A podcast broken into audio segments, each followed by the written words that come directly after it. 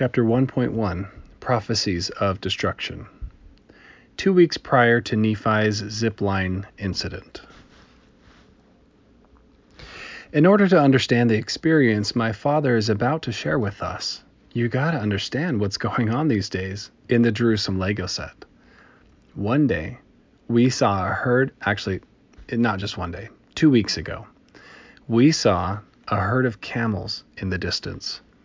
At first, I brushed it off as the annual cross desert camel stampede, but we looked more closely and realized these camels were elegantly fashioned with the wisdom dressings that only animals belonging to this, the benders have, the Skyflow benders. I recognize them, my father told me. These are the Skyflow benders I used to know. Some of them even taught me, but they mostly went into hiding when the skullheads really started getting into their business. My father was one of the few Skyflow benders who chose not to go into hiding because he was not afraid to openly defy the skullheads. He continued, These guys are so in tune with the Skyflow that they hate fighting. He saw my disappointed expression. Young Nephi, there's more to life and the Skyflow than beating up skullheads. You're my wise child. Look, here they come. And so it happened that a group of wise Lego men and women came into the town. They carefully dismounted from their camels, some of them even floating down, using the skyflow for their graceful descent. By this point, they had a large audience, with all the town's residents clustered around. These Bender prophets proclaimed to the people they must change their hearts and the way they were building their lives. They saw that the people were not following the basic Lego building safety instructions anymore. They spoke frankly, saying that when Lego people stop following some of the basic building codes, like especially the laws of loving God, loving your neighbor, and loving yourself, eventually their buildings become too dangerous. Things become haphazard.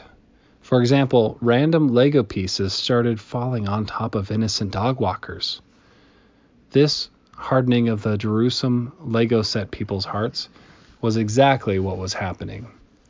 As a result, all those who were true master builders with hearts attuned to the king of the master builders followed the call of the bender.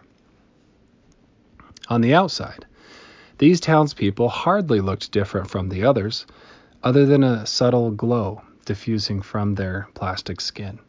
You could tell who was a master builder from the others by their determination to help and show love. They were the ones who were trying to help all Lego people achieve bendable hearts receptive to the skyflow. It's rumored the whole city will get destroyed. Time is ticking for the people around us. Our home will soon be no more if we don't do something fast. Lehi cared about all the Jerusalem Lego set people. He didn't want them to get hurt, or worse, destroyed. He wanted them to be safe. It was getting harder for him to tell the people in the city over and over again to change when they wouldn't. His frustrations were getting to him. He was more frequently having thoughts of shaking people until their heads spin and disappear behind their hair. This is why he was asking for help from the great creator of all Lego things, the king of the master builders, the mysterious figure from the human world who had been guiding the destinies of my family and people for many years. Lehi went to his knees and begged the king of the master builders not to let the Jerusalem people's hearts get super hard and plasticky. His hope was that through the leadings of the Skyflow, their hearts might choose the right way to get strong and feel again like a bender is meant to feel. Lehi knew with certainty that the king of the master builders heard him and that he was mindful of all Lego people who sincerely sought help. While in the sincerity of his heart, feeling consumed by both the spirit of the bender and the spirit of true goodwill for his fellow people, Lehi heard a crash from the canvas of stars above. He watched as a huge light stretched down from the night sky with a brightness he'd never seen before. He found an unconscious ah escape him. The light landed with a loud thud of ten firing cannons in front of him. Confused and amazed, Lehi decided to approach the light. He drew his fire sword, hoping this wasn't another Sentinel invasion from the X Men Lego set. Lehi froze in silence as he realized he was in front of a massive screen, just like a movie theater. As his vision cleared and an overwhelming feeling of safety encompassed him, he realized he was looking straight at an enormous cell phone. With tremendous awe and wonder, he then realized that the cell phone was being held somehow by the hand of the king of the master builders himself. It seemed that the human world, or the king of the master builders, wanted him to see something, so he watched the screen in front of him.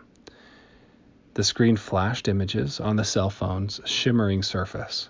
He watched as he saw the place he had known, the Jerusalem Lego set, for much of his life, disappear brick by brick. It was being taken apart by invisible workers until nothing remained but the flat ground the set had been built on centuries ago. Then bricks started reappearing. At first, he was familiar with the order and pleased by the shapely buildings that were being formed but his breath caught in his throat as the vision progressed on and on.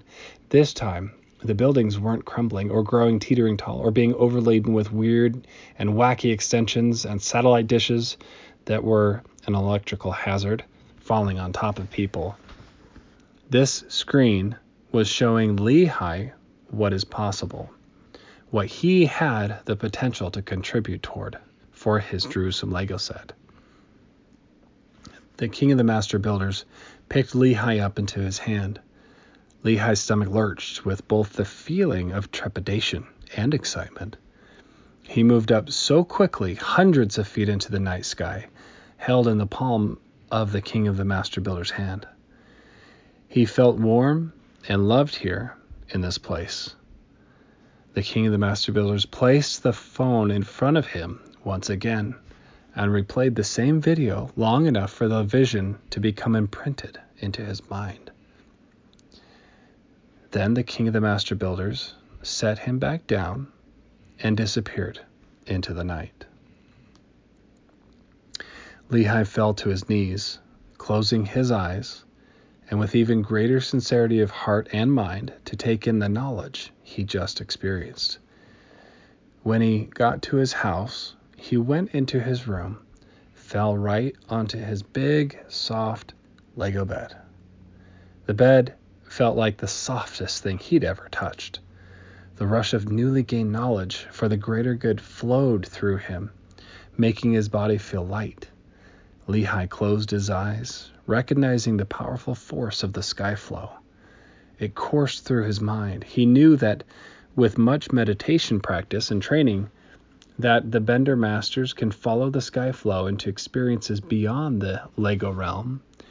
And even though Le- Lehi had practiced using the sky flow for many years, even though he was a mighty bender, he was overcome with his this power of that filled him. He was almost getting too strong to handle even. Remembering everything he saw on the screen, he lay there on his bed, exhausted overwhelmed and confused, trying to comprehend all he'd experienced. And then his searching thoughts gave way to a deep, sleepy oblivion.